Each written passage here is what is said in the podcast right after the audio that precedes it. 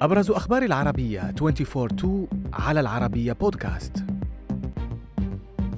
المناورات الأمريكية الفلبينية تغضب الصين. الأطباء يلحقون بركب الإضرابات في بريطانيا. موظف بنك يقتل خمسة من زملائه في أمريكا.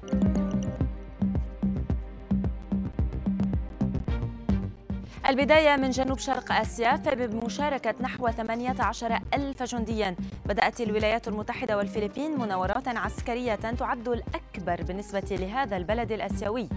وتشمل إطلاق نار بالذخيرة الحية لأول مرة في بحر الصين الجنوبي.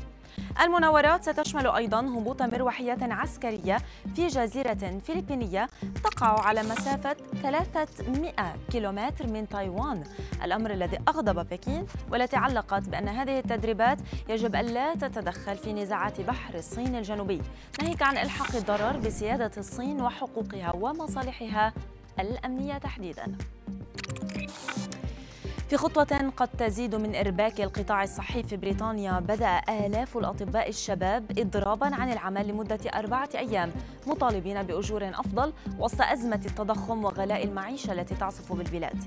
المدير العام للنظام الصحي ببريطانيا وصف الإضراب بأنه الأكثر تأثيرا في تاريخ القطاع وسيسبب تأثيرا سلبيا كبيرا مضيفا أن أكثر من 350 ألف موعد طبي قد يؤجل وبالتالي ستكون الأولوية فقط للحالات الطارئة حيث يمثل الأطباء, الأطباء المتدربون نحو نصف الأطباء في المستشفيات البريطانية. خلال بث مباشر عبر تطبيق إنستغرام أقدم موظف في أحد البنوك الأمريكية بولاية كنتاكي على قتل خمسة من زملائه في العمل وأصاب تسعة آخرين بعد إطلاق النار عليهم. الشرطة الأمريكية قالت إن الموظف المهاجم ذو 23 عاما والذي كان مسلحا ببندقية قتل في مكان الحادث برصاصة دون أن يتضح ما إذا كانت وفاته بسبب نيران الشرطة. أم أنه انتحر؟ وفيما لم يتبين حتى الآن الأسباب التي دفعته لتلك الفعلة.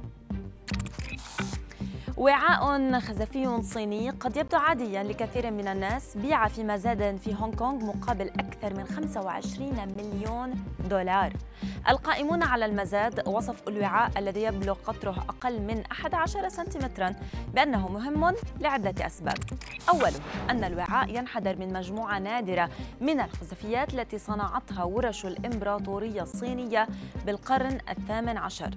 وصنع في عهد الإمبراطور يونغ تشينغ.